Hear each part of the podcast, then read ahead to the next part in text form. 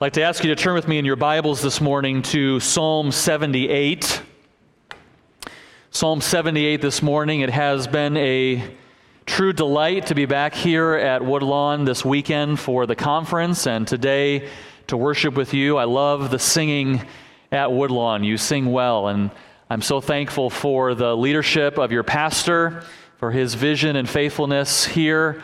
And I'm so thankful for Laramie's leadership in the worship area and, and many other things, of course, but particularly in uh, guiding you in scripture guided, gospel shaped worship and true and rich congregational singing. I'm so thankful for that. I'm also thankful, of course, for Matt and his leadership this morning. Uh, these, these two guys are currently trying to get their dissertations done. And uh, so, you know, those of you at Woodlawn, I give you permission every time you see Laramie Ask him how that dissertation is coming. And maybe with enough of us nagging him, he'll, uh, he'll finish that.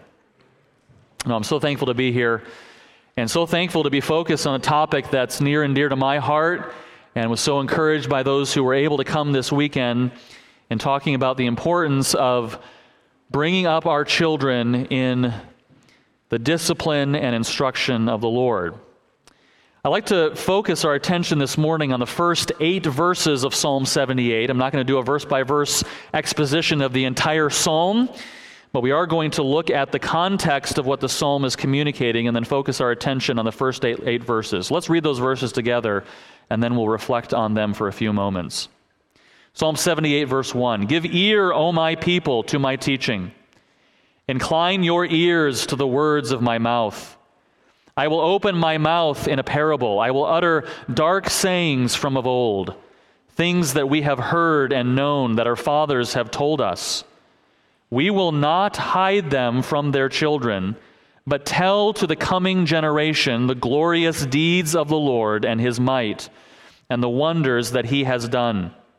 He established a testimony in Jacob and appointed a law in Israel, which he commanded our fathers to teach to their children, that the next generation might know them, the children yet unborn, and arise and tell them to their children, so that they should set their hope in God and not forget the works of God, but keep his commandments, and that they should not be like their fathers, a stubborn and rebellious generation, a generation whose heart was not steadfast, whose spirit was not faithful to God. This psalm, Psalm 78, is unlike a lot of the psalms. It's not a psalm of praise. It's not a psalm of lament, probably the two most common psalms within the 150 collection.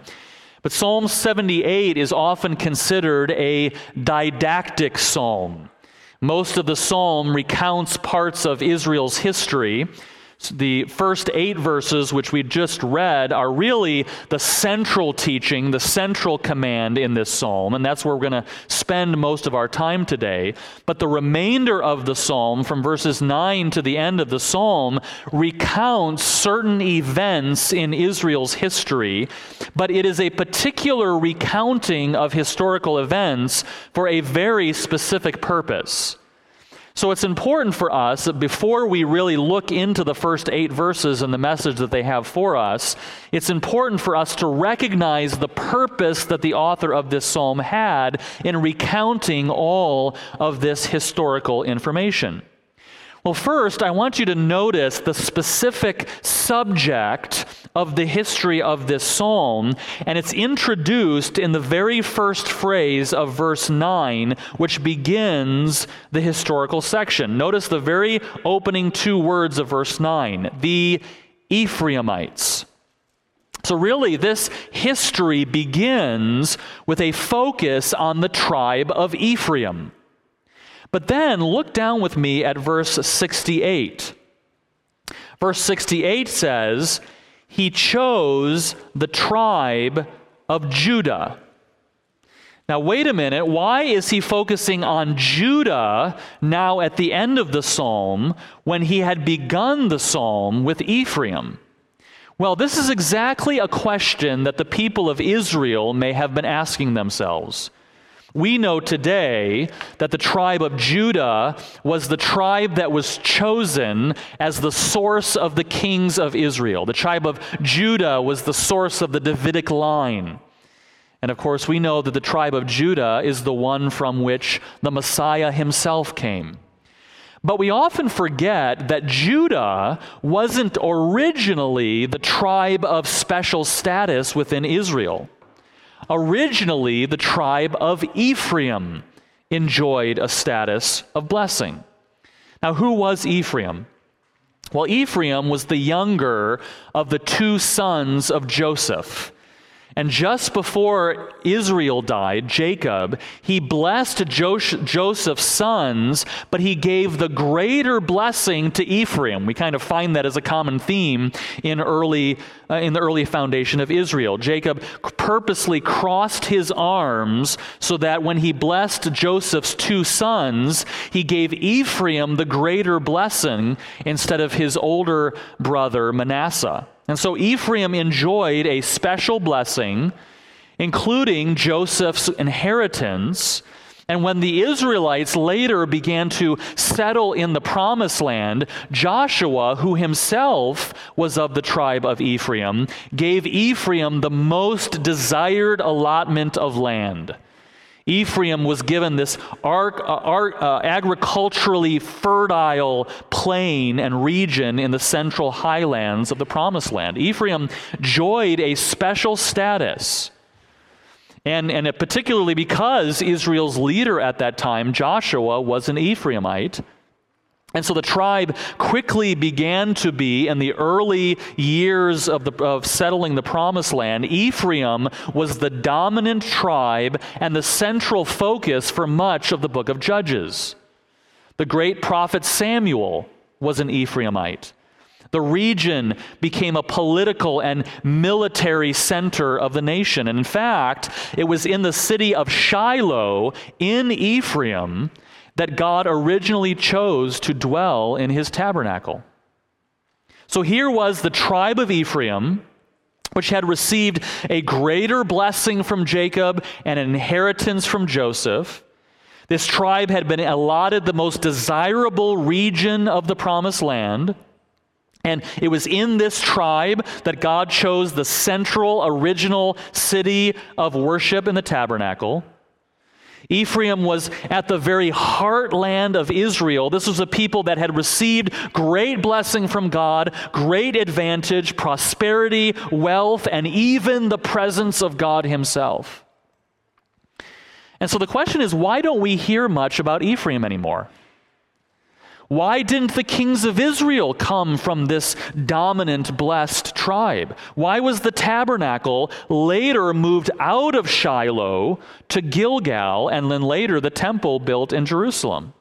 I mean, Psalm 78 specifically refers to this in verse 60 when it says that he, God, forsook his dwelling at Shiloh, that's in Ephraim, the tent where he dwelt among mankind. Why, why was that?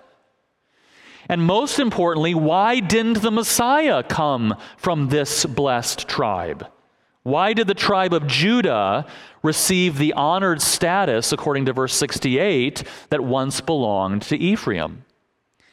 In fact, if you read Revelation chapter 7, when all of the tribes of Israel are listed, Ephraim is not even mentioned in Revelation 7. Why is that?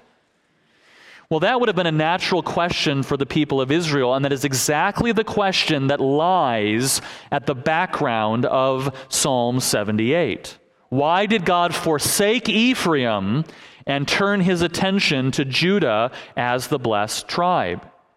And so it's important as we get to the heart of the purpose of this psalm that we take a few moments to discover why God forsook Ephraim, why God, he fors- why God forsook his dwelling at Shiloh, and why he ultimately shifted his blessing.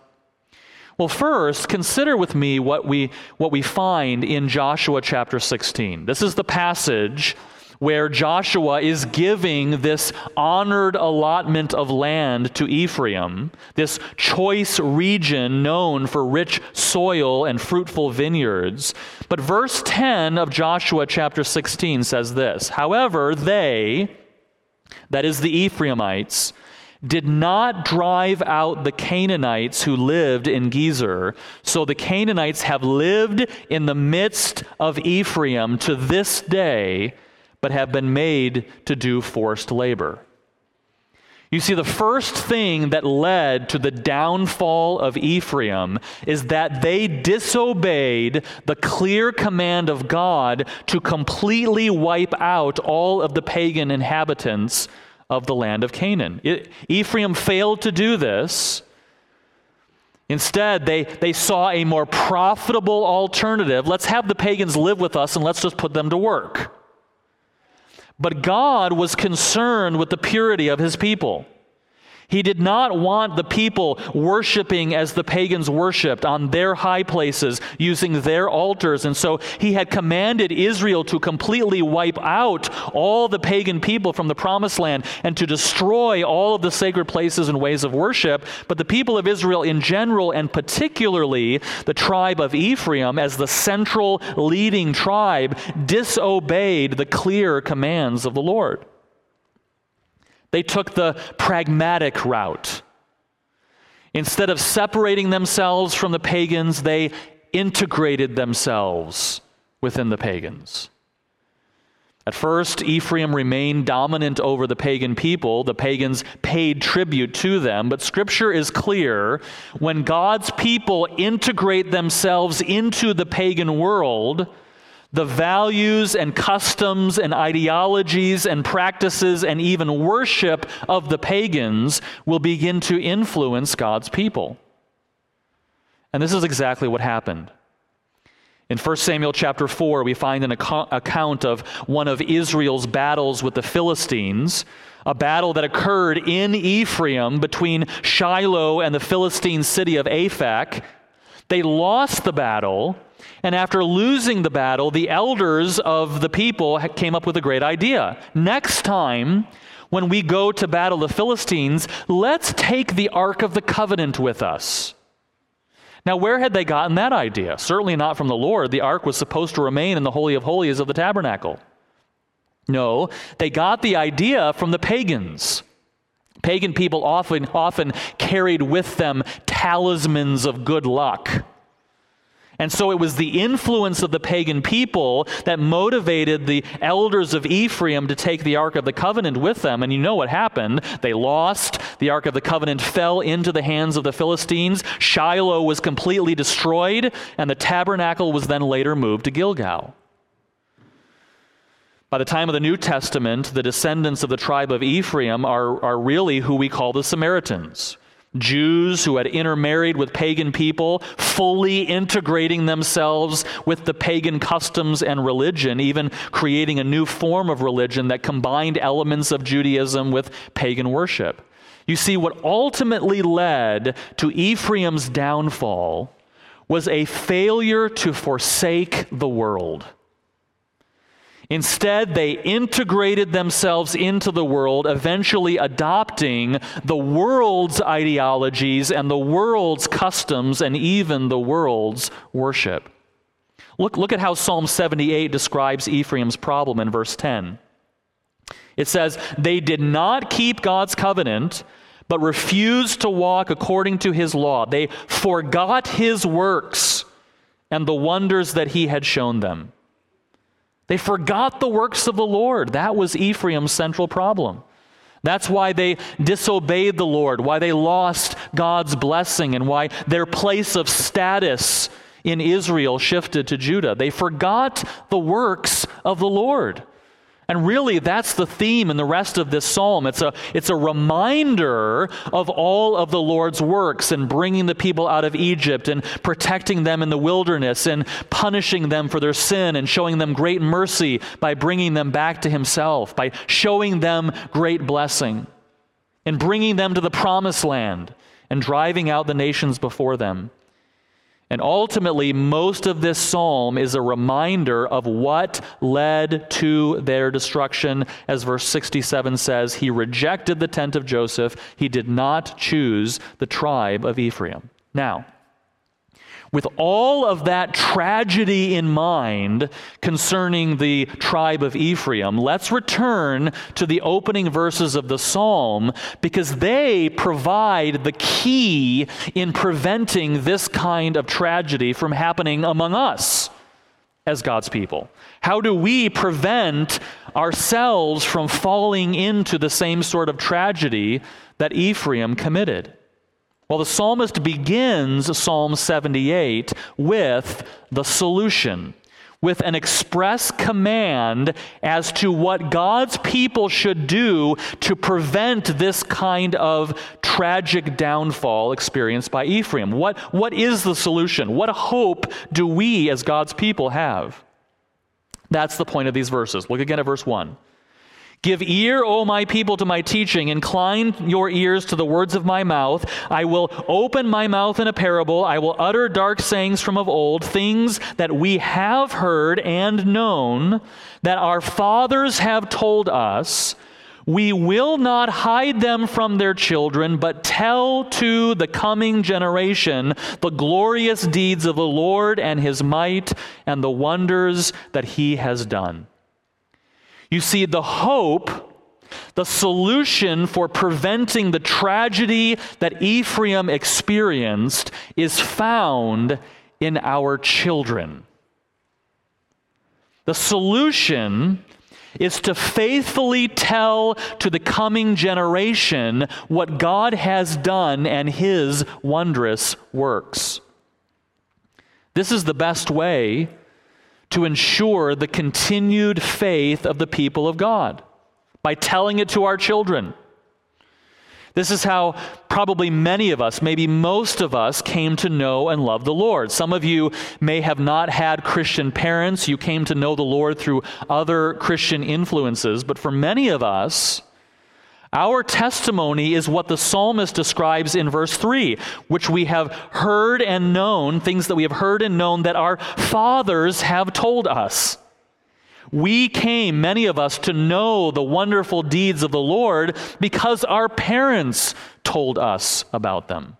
And that's the key, the psalmist is saying. We must tell the coming generation about the Lord.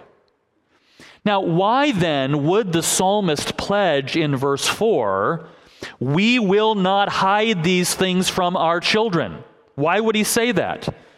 I mean, who would actually hide the things of the Lord from their children?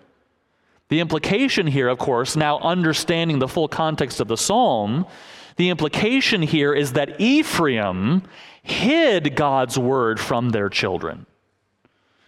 And there is certainly a similar danger that we today, even as God's people in the New Testament church, we could hide God's word from our children.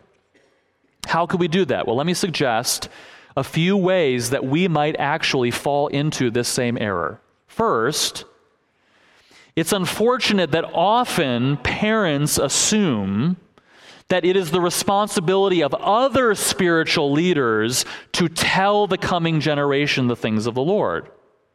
And so sometimes we as parents forsake our responsibility to do that. Now, I'm going to talk in a moment about the importance of the church in telling the coming generations the mighty works of God, but the responsibility to give, to tell the, the coming generation the works of the Lord, that responsibility is given primarily to fathers, to parents. Not here in the Old Testament, it wasn't given primarily to priests, not to elders, not to judges, not to prophets. No, our fathers have told us, and we also must not hide them from our children. This was the command given to fathers as part of the Shema, the great statement of faith for Israel in Deuteronomy chapter 6. Hear, O Israel, the Lord our God, the Lord is one. You shall love the Lord your God with all your heart and with all your soul and with all your might. And these words that I command you today shall be on your heart. But then notice this you shall, you parents, you shall teach them diligently to your children and shall talk of them when you sit in your house and when you walk by the way and when you lie down and when you rise. And this is exactly the emphasis in the New Testament when Paul says in Ephesians chapter 6 Fathers, bring up your children in the discipline and instruction of the Lord. Not primarily or exclusively pastors or Sunday school teachers. No, fathers, parents are to bring up their children in the discipline and instruction of the Lord. You see, telling the next generation the wonderful deeds of the Lord cannot be passed off to anyone else. Parents, we must make this a regular, faithful part of our everyday lives in our homes, lest our children forget and fall into the same errors of Ephraim. But here's another way that we sometimes hide the things of the Lord from our children.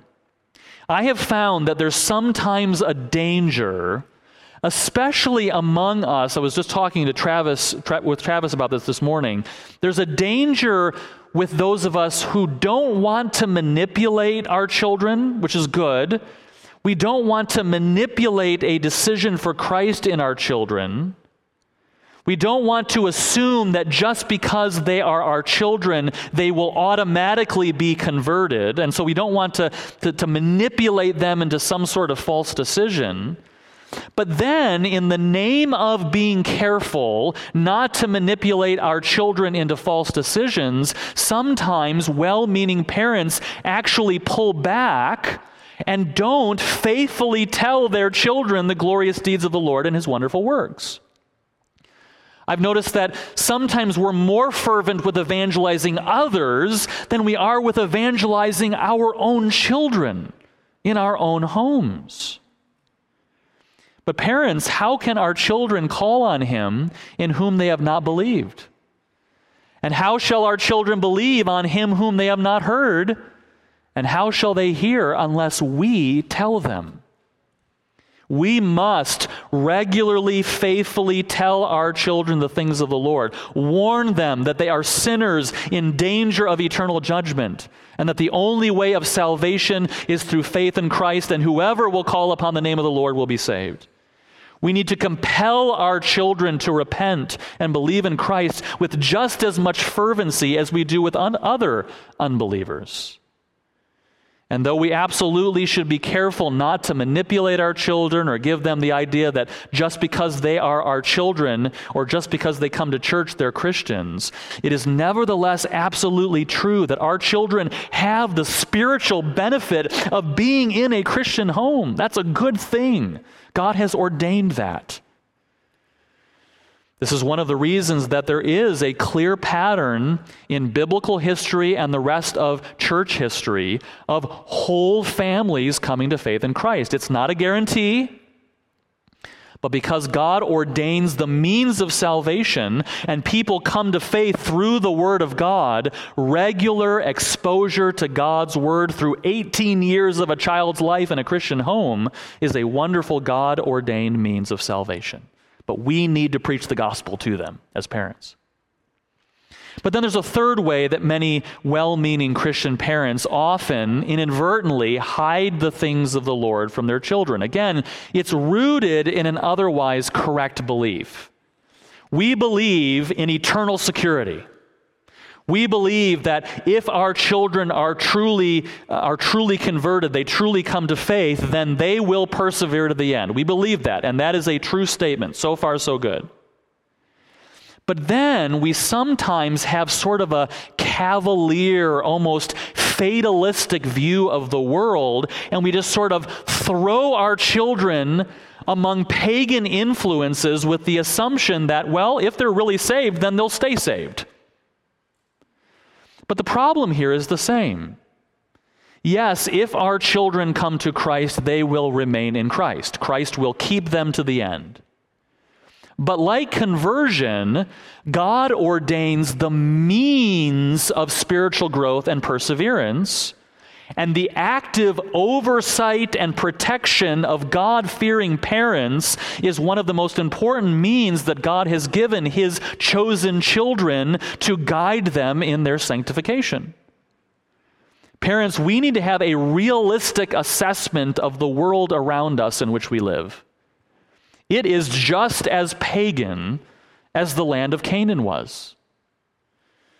Maybe it's a more sanitized paganism. We don't see actual altars and sacrifices to false gods. But that actually makes the paganism of our land a little bit more dangerous. And maybe it's why we sometimes don't recognize the danger of integrating our children into the world. It's easier to miss the, the danger of the pagan influences of our day, but they are all around us. And they are vying for the souls of our children. Secularism is a pagan religion, and it has infected everything in our modern culture including pop music and entertainment and politics and education. There is no such thing as neutrality in the culture around us. All culture is shaped by religious beliefs and values and ideologies, and the unbelieving culture around us has been profoundly shaped by beliefs and values that are contrary to our Christian faith.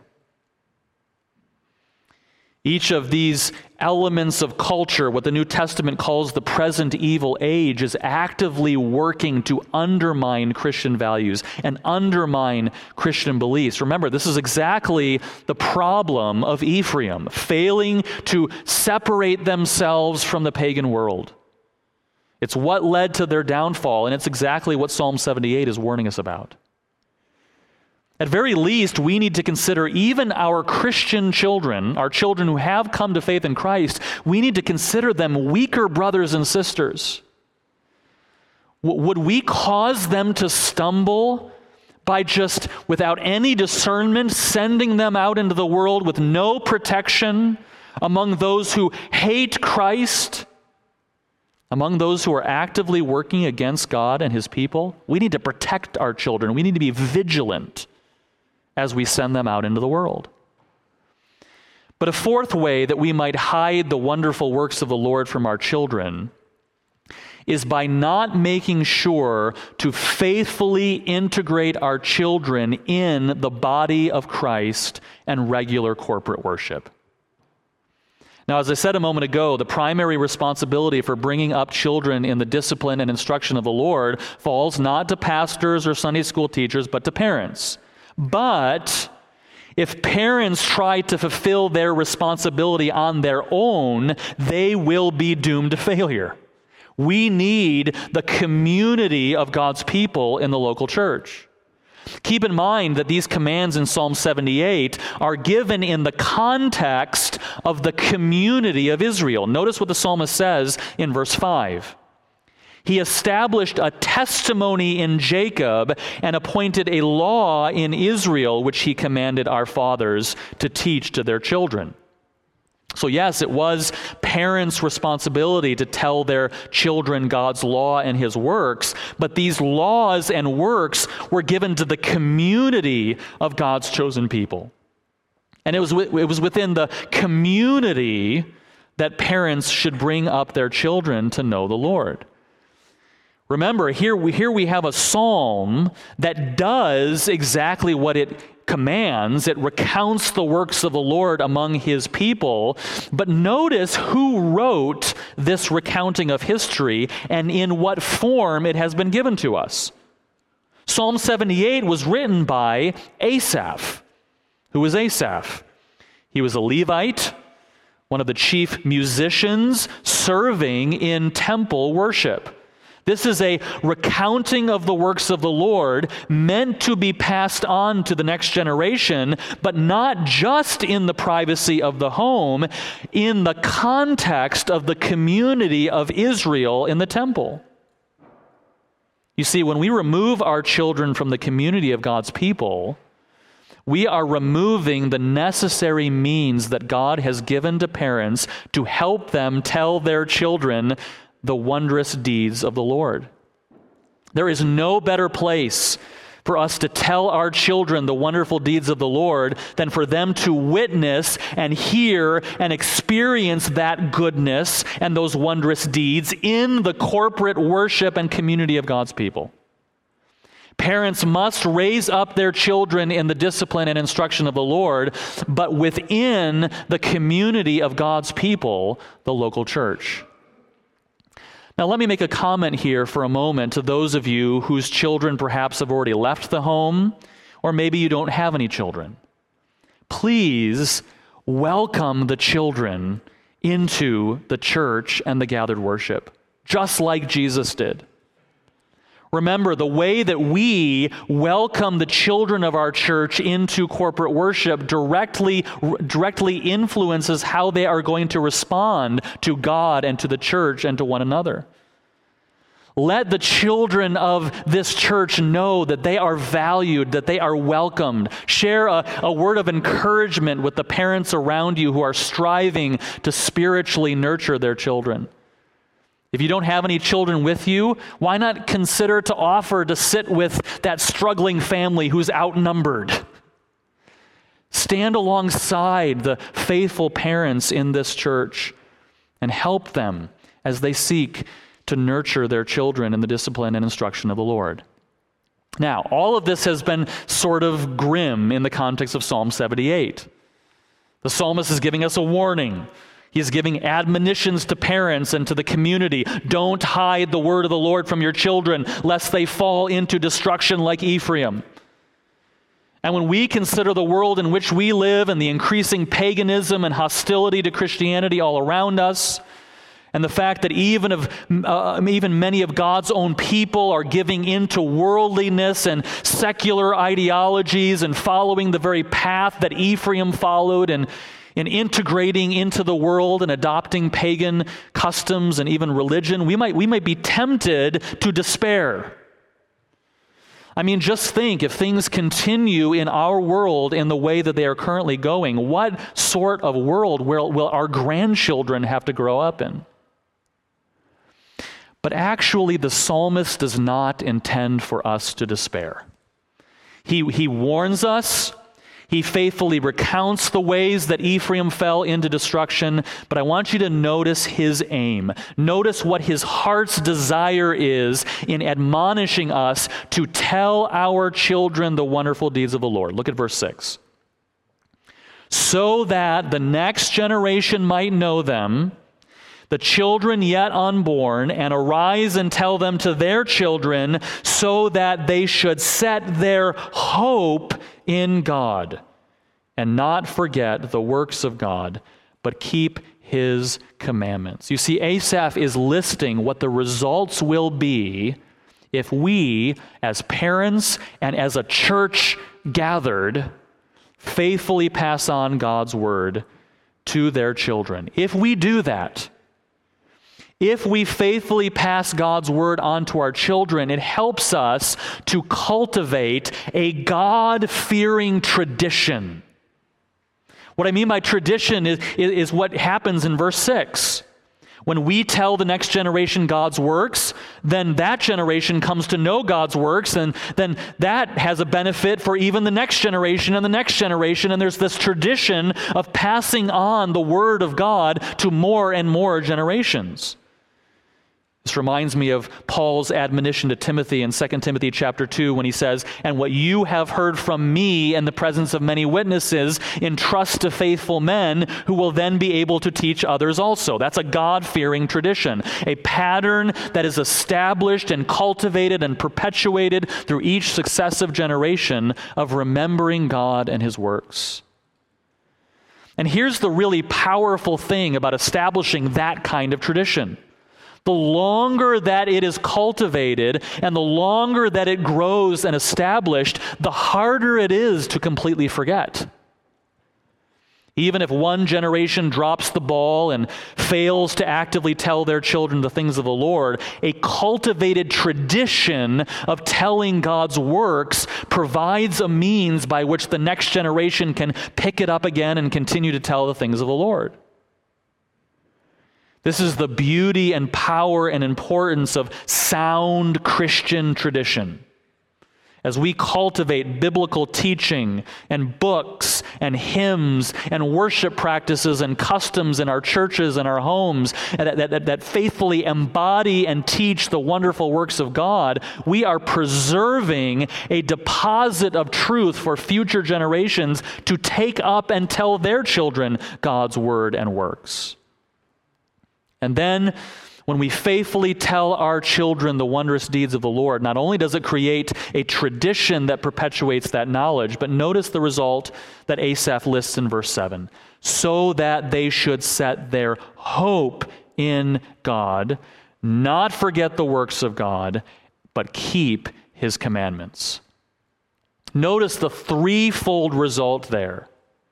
They will keep his commandments that, that's our goal. We want our children to obey the commands of the Lord. But what is necessary before they can obey God? They need to know God. They need to remember Him. They need to know His works. That's why it's critically important that we faithfully teach our children God's Word, who He is and what He has done. But then notice that intellectual knowledge about God and His works are, are, are not enough fueling everything in this text is that our children will set their hope in God. This is a matter of the heart. This is critically important as we seek to lead our children and, and disciple them in the faith. We need to teach their minds. We need to teach their wills. Unless they know who God is and unless they know what He does and what He expects, they cannot please Him. But we must be concerned ultimately to teach not only our children's minds and wills, but also their hearts, the seat of their desires, what drives them, to fill them with hope in God, to fill them with hope that will motivate them as they seek to live for Him. This is one of the most powerful functions of worship, both in our homes and in our churches. The didactic elements of our worship teach necessary truths to our minds and our children's minds, the scripture readings, the lyrics of hymns, the preaching but what we might call the aesthetic elements of our worship shape our hearts and shape our children's hearts. The poetry of the hymn lyrics, the musical forms we employ, the instrumentation, the reverence that we embody as we engage in these things. Poetry and music and the way we act when we worship shape our hearts and shape the hearts of our children as they witness what we are doing. And this is also why worshiping together as families at home and actively including our children in the corporate worship of our churches is so critically important for the spiritual development of our children. We want them to know God, we want them to obey God, but we want them to set their hope in God. And we need to guard those things that are impacting and influencing our children's hearts. You know, often Christian parents are very careful about the content, for example, of the movies and books and music that we allow into our children's lives, and that's good. But what about the other aspects of the entertainment that we allow in our children's lives? Yes, that movie that you've let them watch might not have any swear words or immoral scenes, but does it have a subtle underlying message that teaches their hearts that they must love themselves above all, or that, or that love is simply a romantic feeling, or that all life is is follow your dreams? That's influencing their hope. That's influencing their heart. You might only let your children listen to music with Christian lyrics but what does the music and the instrumentation do to their hearts? Does it teach them to, to love their own feelings rather than to ultimately love God? You see, if we desire children who obey God, then we need to make sure that they know God and that their hearts are directed toward God. And ultimately, this is what Asaph is after in Psalm 78. God has established a testimony for his people. He has appointed a law for his people, which he commanded our fathers that they should make them known to their children. He doesn't want future generation of God's people to fall into destruction like Ephraim did. Rather, he wants future generations of God's people to hope in God and to experience rich blessings from God. Blessings like those that he granted to another tribe after Ephraim fell, the tribe of Judah. Notice what he says in verse 68 at the end of the psalm. But he chose the tribe of Judah, Mount Zion, which he loves. He built his sanctuary like the high heavens, like the earth which he has founded forever. He chose David his servant and took him from the sheepfolds, from following the nursing ewes. He brought him to shepherd Jacob his people, Israel his inheritance. With upright heart he shepherded them and guided them with his skillful hand. Unlike Ephraim, God loved and blessed the tribe of Judah. He rejected the tabernacle in Shiloh but he built his sanctuary in Zion. He punished Ephraim's descendants, but he chose David, the son of Judah. He cut off Ephraim from leading his people, but he brought a son of Judah to feed his people. And most wonderfully of all, God brought the Messiah the Savior of the world, a son of David, a son of Judah, to redeem his people from their sins. This is the message of hope that is extended to us that we, our children, and their children yet unborn, might put their hope in that Messiah, Jesus Christ, son of David, son of Judah, and therefore be blessed for all eternity. Let's pray together.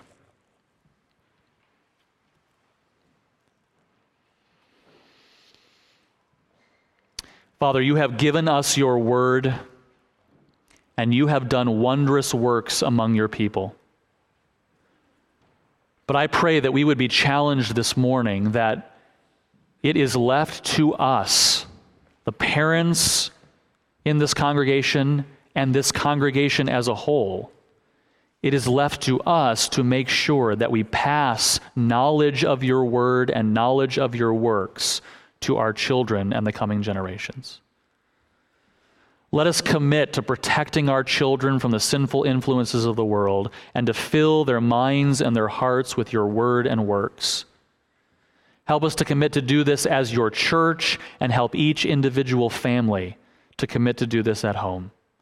It is our heartfelt desire that our children and our children's children would set their hope in God that they would come to know him and love him and obey him, so that you will be ultimately glorified, and so they will experience rich blessing. Help us to commit to that this day, we pray.